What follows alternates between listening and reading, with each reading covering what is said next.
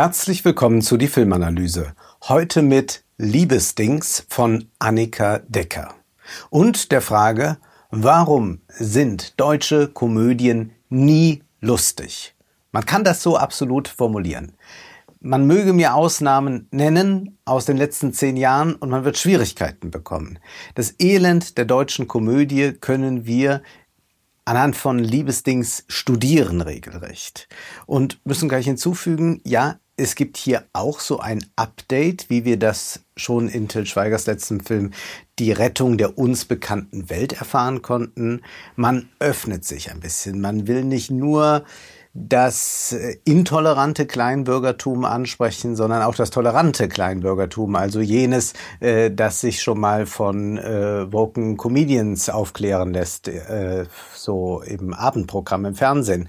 Äh, jenes Publikum, das eifrig äh, Funkbeiträge sich ansieht. Äh, jenes Publikum, das glaubt jetzt die Speerspitze des Fortschritts zu sein. Auch dieses Publikum versucht man hier ein bisschen mit abzuholen, aber natürlich auch die breite Mitte und alles, was dazugehört, denn man hat hier einen Mainstream-Film natürlich produziert, wie man das kennt von der deutschen Komödie. Die Filme von Annika Decker sind etwas anders als die von Till Schweiger, aber mindestens genauso schlimm. Fangen wir mit dem Hauptdarsteller an, Elias M. Barek. Sicherlich einer der größten Stars gerade in der deutschen Kinolandschaft, aber man fragt sich, kann er überhaupt irgendetwas? Nun könnte man einwenden, na ja, das konnte er noch nie zeigen, hat er schließlich noch nie in einem guten Film mitgespielt. Ja, aber wenn man ein guter Schauspieler ist, dann kann man auch in einem schlechten Film glänzen. Zum Beispiel Samuel Finzi ist ein guter Schauspieler, der das auch unter Beweis stellt, sogar in schlechten Filmen, sogar in den Filmen von Till Schweiger. Da ist hier aber überhaupt nichts zu erleben. Bei Elias Mbarek haben wir etwa zweieinhalb Gesichtsausdrücke und mehr gibt es nicht zu sehen. Worum geht es in diesem Film mit dem tollen Titel Liebes Dings? Nun, Elias Mbarek ist in diesem Film ein Schauspieler, der nicht Elias Mbarek heißt, aber so ähnlich ist. Der heißt Marvin und der ist ein großer Star. Und dieser Marvin, der hat aber eigentlich doch ein bisschen die Nase voll von diesem Rummel um seine Person und er möchte auch eigentlich nicht laufend Interviews geben für irgendwelche Boulevardmagazine. Und warum interessiert sich eigentlich jeder für sein Privatleben? Nun ja, es ist natürlich so eine eingebildete Prominenz, denn wir wissen ja, so ein richtiges Startum gibt es in Deutschland natürlich nicht. Und der Film arbeitet, und das ist nur einer ein Beispiel dafür, der Film arbeitet eigentlich nur mit Pseudokonflikten. Eigentlich hat dieser Film keinen einzigen richtigen Konflikt, der aufgelöst werden müsste. Marvin ist der Filmstar, der keine Lust hat, äh, immer nur diese üblichen Promotouren zu machen. Nun, was ist das für ein alberner Konflikt? Dann gibt es noch einen Anachronismus. Eine Boulevardreporterin aus dem Fernsehen, die möchte an ein dunkles Geheimnis von Marvin ran, denn er, so hat sie doch erfahren, habe einen alkoholkranken Vater gehabt und eine früh verstorbene Mutter und ist da vielleicht noch irgendwie mehr und Marvin bricht das Interview ab und das wird dann als Skandal vom Drehbuch da hochgepusht. Aber natürlich ist das überhaupt kein Skandal. Das wäre alles vollkommen in den Bahnen der Öffentlichkeitsarbeit. Dann könnte man am nächsten Tag ein Interview geben, in dem man sich zu dem alten Interview verhält. So funktioniert ja eigentlich Promotion, aber hier wird das als etwas äh, Schwieriges, als Manko angesehen. Naja, und dann gibt es doch noch irgendwann ein dunkles Geheimnis. Da kommt das Drehbuch dann auf die Idee, nun, wir haben jetzt nur Pseudokonflikte. Eigentlich gibt es da gar nichts, äh, was man füllen kann mit Leben. Da könnte man doch noch irgendeine Backstory erfinden, dass es da mal einen Tankstellenüberfall in jungen Jahren gab und da ist was vorgefallen, das lastet noch irgendwie, belastet noch die Seele von Marvin und seinen beiden Freunden, die ihn begleiten. Das ist einmal Sammy und Hakan. Äh, dieses Trio ist so gemeinsam dann durch Marvin erfolgreich geworden.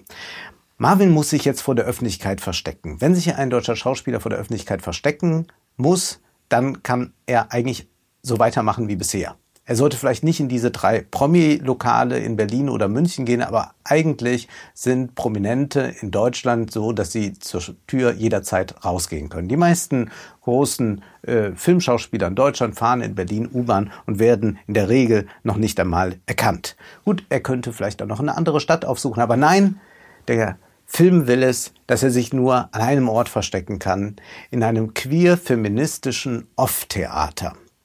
Dort kehrt Marvin ein und es kommt, wie es kommen muss. Da taucht auch eine Feministin auf, Frieda, die erst einmal skeptisch ist, ein bisschen angewidert von diesem Star, von diesem kleinen Macho, aber natürlich lernen die beiden sich lieben.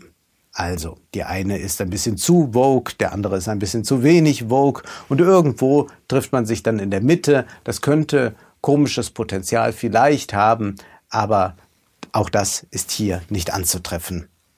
Von linksliberalen Promis wird Annika Decker inzwischen ja gefeiert, weil sie gegen Till Schweigers Produktionsfirma prozessiert hat, da sie als Drehbuchautorin bei Kein Ohrhasen und Zwei Ohrküken nach ihrer Auffassung nicht angemessen entlohnt wurde.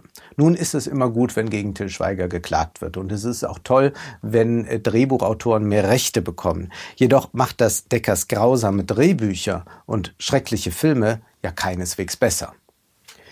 Nun aber wird Decker beinahe als feministische Ikone des deutschen Films äh, verehrt. Äh, dabei missbraucht sie den äh, Feminismus. Sie heftet ihn sich an, damit die Fördertöpfe aufgeschraubt werden. Und mit Feminismus hat das ohnehin nichts zu tun. Es ist wirklich nur ein Anheften, so ein paar Insignien nimmt man, gibt sich als feministisch zu erkennen. Aber eine wirkliche Auseinandersetzung mit feministischen Positionen, eine intelligente, raffinierte, vielleicht sogar komische politische Auseinandersetzung findet hier selbstverständlich nicht statt.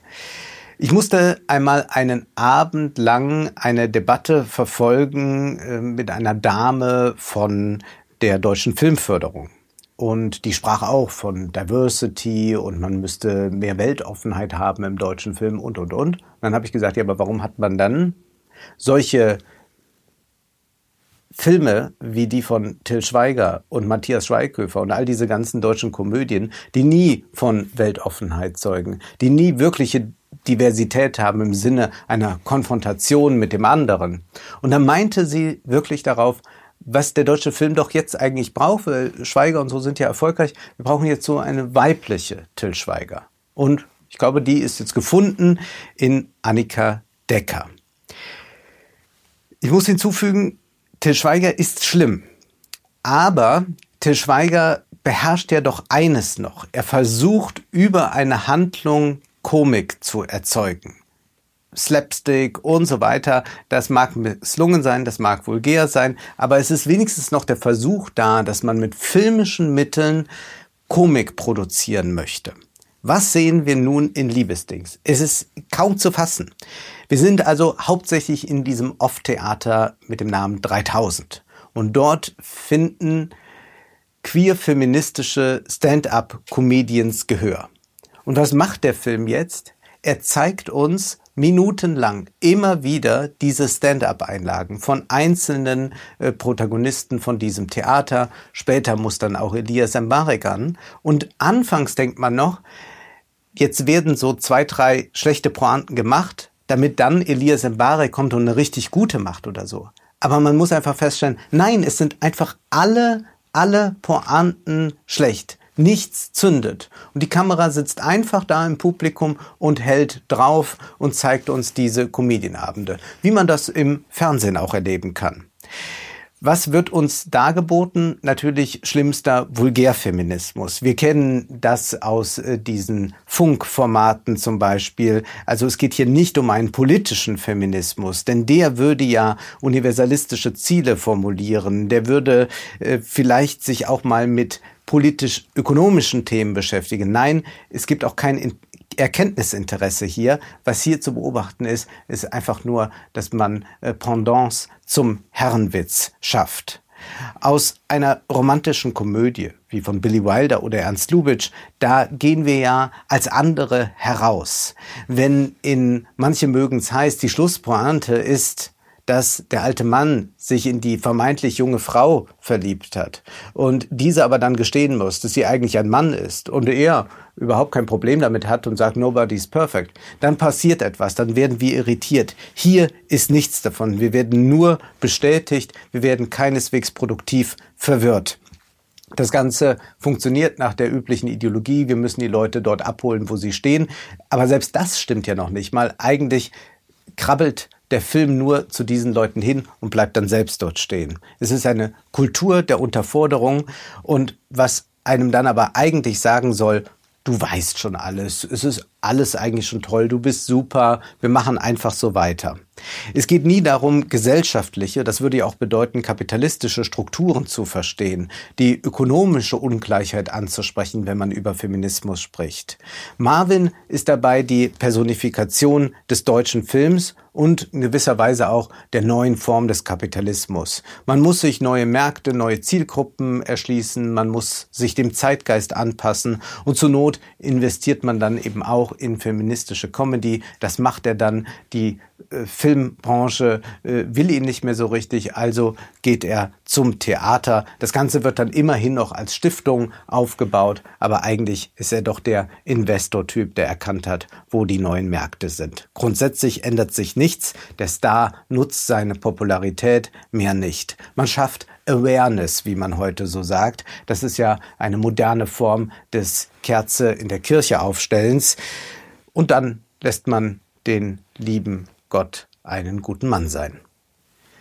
Dass diese Regisseurin sich nicht für die Klassenfrage, für eine Strukturanalyse der ökonomischen Verhältnisse interessiert, das hat sie ja schon unter Beweis gestellt mit ihrer auch vollkommen unlustigen Komödie High Society. Es gibt eine Filmanalyse dazu. Da wird äh, erzählt, wie äh, zwei Kinder in äh, jungen Jahren oder kurz nach der Geburt miteinander vertauscht werden. Ein Kind wächst in einer reichen Familie auf, das andere in einer armen und dann wird eigentlich so hergeleitet, dass äh, diese Distinktion der Klassen in den Genen liegt. Also vollkommen irre. Hier in diesem Film wird zwar mal angesprochen, dass es so etwas wie Hartz IV gibt und dass die Mieten in Berlin viel zu teuer sind, aber nichts wird daraus gemacht. Und ich kann nur betonen, ich habe so etwas noch nie gesehen, dass man schier endlose unwitzige Stand-up-Einlagen zeigt, dass man nicht mehr versucht, eine Komik herzustellen im Interagieren der Figuren, im Dialog wird, sondern dass man einfach sagt, wir haben hier noch ein paar schlechte Witze, die könnte man in einem Stand-up-Comedy-Programm verbraten und dann setzt man dem Publikum diese einfach so vor. Man kann nicht davon ausgehen, dass wir es hier mit einer Ideologie zu tun haben, also in dem Sinne, dass man jetzt sagt, äh, es ist wirklich ein Anliegen, äh, irgendwelche queer-feministischen Inhalte unterzubringen. Dafür bleibt das ja auch alles auf der Oberfläche. Es geht ja nie darum, sich wirklich einmal mit queer-Feminismus oder so auseinanderzusetzen. Nein, der deutsche Film zeigt sich hier natürlich als Fähnchen im Wind. Die deutsche Filmindustrie weiß, dass man sich immer wieder anpassen muss, um weiter bestehen zu können, um weiter an die Fördertöpfe ranzukommen anzukommen. Äh, wir sollten vielleicht froh sein, dass der Zeitgeist gerade so ist. Es ist nicht das Schlimmste. Wir könnten uns ausmalen, wie die deutsche Filmindustrie reagieren würde, wenn, sagen wir, die AfD eine absolute Mehrheit hätte. Dann könnten wir sicher sein, dann würden wir eine Heimatschmonzitze nach der anderen sehen und vermutlich äh, würden bald wieder Remakes von Vorbehaltsfilmen gedreht werden.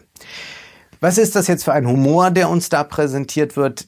Ich würde sagen, man kann das durch einen Vergleich ganz gut charakterisieren. Es ist so eine Mischung aus Caroline Kebekus und Aurel Merz. Und wenn man sich diesen Humor, der allabendlich ja auch im Fernsehen zu sehen ist, der äh, gepusht wird äh, sehr stark äh, von so einer Berliner Blase. Ähm, wenn man sich fragt, was charakterisiert diesen Humor eigentlich, dann muss man sich fragen, worüber lachen die Menschen?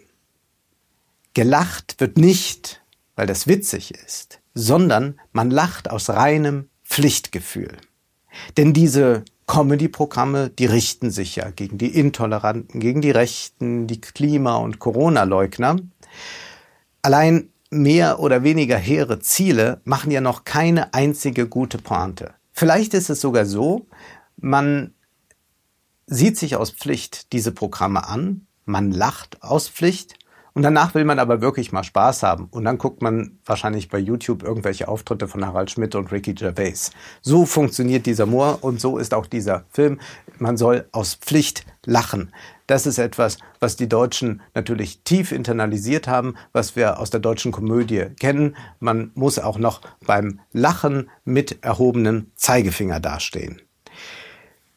Was haben solche langen Stand-up-Einlagen in einem Film verloren? Natürlich nichts. Bei Til Schweiger, wie gesagt, da ergibt sich noch etwas aus der Handlung. Aber hier ist das wirklich nur etwas, wo man denkt, was wird hier noch nachgetragen? Zumindest muss man auch sich fragen, was ist da inhaltlich passiert, wenn Maren Kreumann äh, auf der Bühne ein Plädoyer fürs Outing hält. Das ist eine Debatte von, sagen wir, 1992, die da aufgegriffen wird, die auch im Jahr 2022 vollkommen obsolet ist. Dann sehen wir einen Mann, der einst im falschen Körper steckte, nun nach der Geschlechtsangleichung Witze über Cis-Männer macht, ja, das könnte vielleicht noch witzig sein, wenn man irgendeine Idee von Humor hat. Nichts davon ist zu finden. Und so ist es dann, dass wir in dieser Komödie etwas sehr Typisches für eine deutsche Komödie sehen. Immer wieder wird ins Publikum geblendet, bei fast jeder Pointe, und wir sehen lachende Gesichter. Die deutsche Komödie zeichnet sich dadurch aus, dass sie uns lachende Menschen zeigt. Aber eigentlich funktioniert ja eine Komödie so, dass die, die sich die Komödie ansehen, lachen. Das ist etwas ganz, ganz Entscheidendes. Wenn man sich Filme ansieht von Buster Keaton oder von eigentlich allen großen Komödienregisseuren, dann wird in diesen Komödien natürlich so gut wie nie gelacht. Aber deshalb sind sie dann besonders witzig. Wir sollen ja als Publikum lachen. Aber die deutsche Komödie ist wirklich charakteristisch, ist das, die deutsche Komödie zeigt immer wieder lachende Menschen und glaubt damit eine Komödie zu sein. Das ist ein bisschen so, wie wenn Toni Marshall und Roberto Blanco äh, auftreten und singen ein bisschen Spaß muss sein. Ja, also man sagt dann eigentlich dem Publikum, heute wollen wir fröhlich sein. Aber das hat mit Humor selbstverständlich nichts zu tun.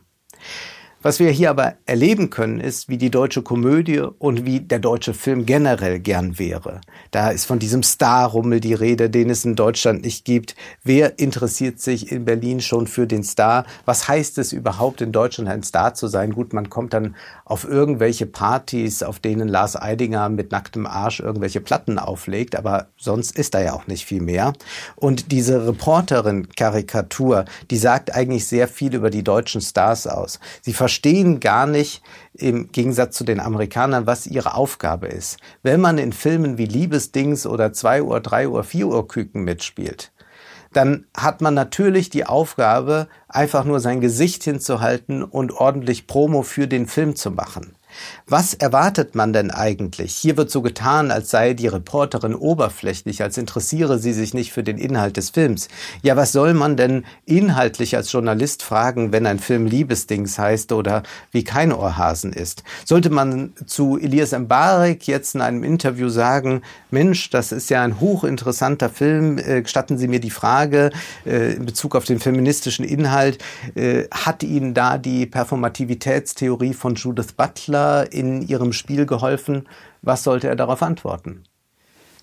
Dieses heute wollen wir fröhlich sein, heute wollen wir lachen, ist natürlich eng gepaart mit einer Spießigkeit, die von einer großen äh, sexuellen Repression und Frustration zeugt. Es ist der eigentliche Hauptwiderspruch der deutschen Komödie, dass sie zum einen so tut, als sei sie grenzüberschreitend, als würde sie sich von irgendwas befreien wollen von gesellschaftlichen Konventionen. Dabei wird eigentlich das Korsett nur noch fester geschnürt. Und so ist es auch in Liebesdings. Der Film gibt sich befreit. Da springen sie im Off-Theater und in irgendwelchen Queerbars mit Klitorishüten rum oder sind als Tampon verkleidet. Aber was wird damit eigentlich ausgesagt? Zunächst mal funktioniert das auch nach dem Prinzip, wie Sinfluencer auftreten oder wie diese schon angesprochenen Funkformate sind. Irgendetwas muss angeblich enttabuisiert werden. Dabei sind da längst alle Türen offen. Es wird also ein imaginärer Feind heraufbeschworen. Das macht die deutsche Kulturszene generell gern. Jeder Kulturschaffende fühlt sich ja irgendwie im Widerstand. Immer gibt es ja noch irgendwo ein paar Intolerante, gegen die man gerade mutig ankämpft. Aber dieser Humor, der da drin steckt, wir tragen Klitorishüte und springen damit durch die Gegend, ist natürlich so ein Hihi-Humor. Guck mal, Klitorishüte. Nun, das ist das eigentlich Interessante, wie verklemmt deutsche Komödien sind. Und Liebesdings ist da ein Paradebeispiel. Wir müssen ganz kurz noch über dieses Busenattentat auf Adorno sprechen. Adorno der große Theoretiker der Frankfurter Schule wird im Zuge der 68er Proteste plötzlich in einer Vorlesung unterbrochen. Drei äh, junge Studentinnen rennen nach vorne und entblößen ihren Busen vor Adorno. Adorno bricht die Vorlesung ab. In einem Interview mit dem Spiegel sagte er dann, gerade bei mir, der sich stets gegen jede Art erotischer Repression und gegen Sexualtabus gewandt hat, mich zu verhöhnen und drei als Hippies zurechtgemachte Mädchen auf mich loszuhetzen. Ich fand das widerlich. Der Heiterkeitseffekt, den man damit erzielt, war ja doch im Grunde die Reaktion des Spießbürgers, das Hihi kichert, wenn er ein Mädchen mit nackten Brüsten sieht. Und dieses Hihi-Gekicher, das ist das, was wir heute in der deutschen Comedy-Szene primär haben und was wir auch primär haben in der äh, deutschen Komödie. So funktioniert die deutsche Komödie. Eigentlich ist man völlig verklemmt, aber hier, jetzt zeigen wir mal was. Hihi. So erklärt es sich dann auch, dass die Sexszene zwischen Frieda und Marvin überhaupt keine ist. Außer einem nackten Rücken im Halbdunkel sieht man nichts. Nun muss Erotik nicht immer mit expliziter Nacktheit zusammenhängen, aber auch Erotik taucht hier nicht auf. Kein Esprit, kein Charme. Es ist exakt so inszeniert, wie man das in einer Sat1 Telenovela für den Vorabend machen würde. Sofort wird abgeblendet, wo man zeigen könnte, wie das eigentlich denn ist. Da wäre ja Potenzial, auch komödiantisches Potenzial, zu zeigen, der Macho-Typ, der auf die Queer-Feministin trifft, die Sex haben. Wie gestalten Sie das denn eigentlich aus? Wie sähe dann vielleicht auch eine andere Form des Begehrens aus? Wie gestaltet sich eine befreite Lust? Dazu fällt dieser unfähigen Regisseur natürlich nichts ein. Und das Einzige, womit wir dann noch malträtiert werden, das ist die Ideologie der Backstory. Jeder hat irgendetwas in der Vergangenheit. Marvin mehrere Geheimnisse, Sammy und Hakan auch. Ja, sogar die Klatschreporterin bekommt noch eine kleine Backstory, weil man hier eigentlich gar nicht verantwortliche Subjekte inszenieren will. Es geht gar nicht mehr darum, dass wir es mit irgendwelchen Leuten zu tun haben, die ihr Leben selbst in der Hand haben. Es ist ein totaler Determinismus, weil da mal irgendwas vorgefallen ist, ist man heute so, Schluss aus.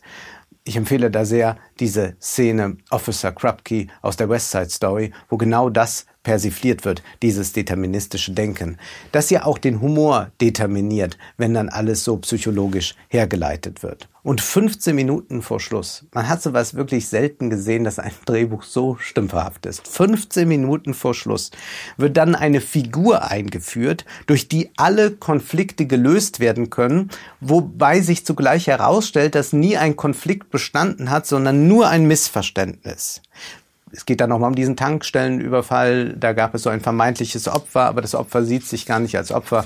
Man braucht das gar nicht auszuführen, diesen Wahnsinn, um zu erkennen, dass das reiner Stuss ist. Es wird so getan, auch dann, als ruiniere das Marvins Karriere nun endgültig. Dabei wäre das ja die beste Promotion für einen Film. So fungiert ja heute auch das Interview. Das Interview hat heute die Funktion der öffentlichen Beichte. Niemand kann mehr ein Buch, einen Film oder ein Album veröffentlichen, ohne einen Seelenstriptease hinzulegen.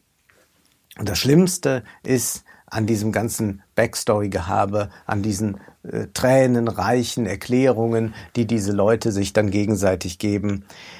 Die deutsche Komödie hat keine Ahnung von Leichtigkeit. Selbst solche Nichtigkeiten müssen mit einer Schwere belastet werden, dass es einen fast erdrückt.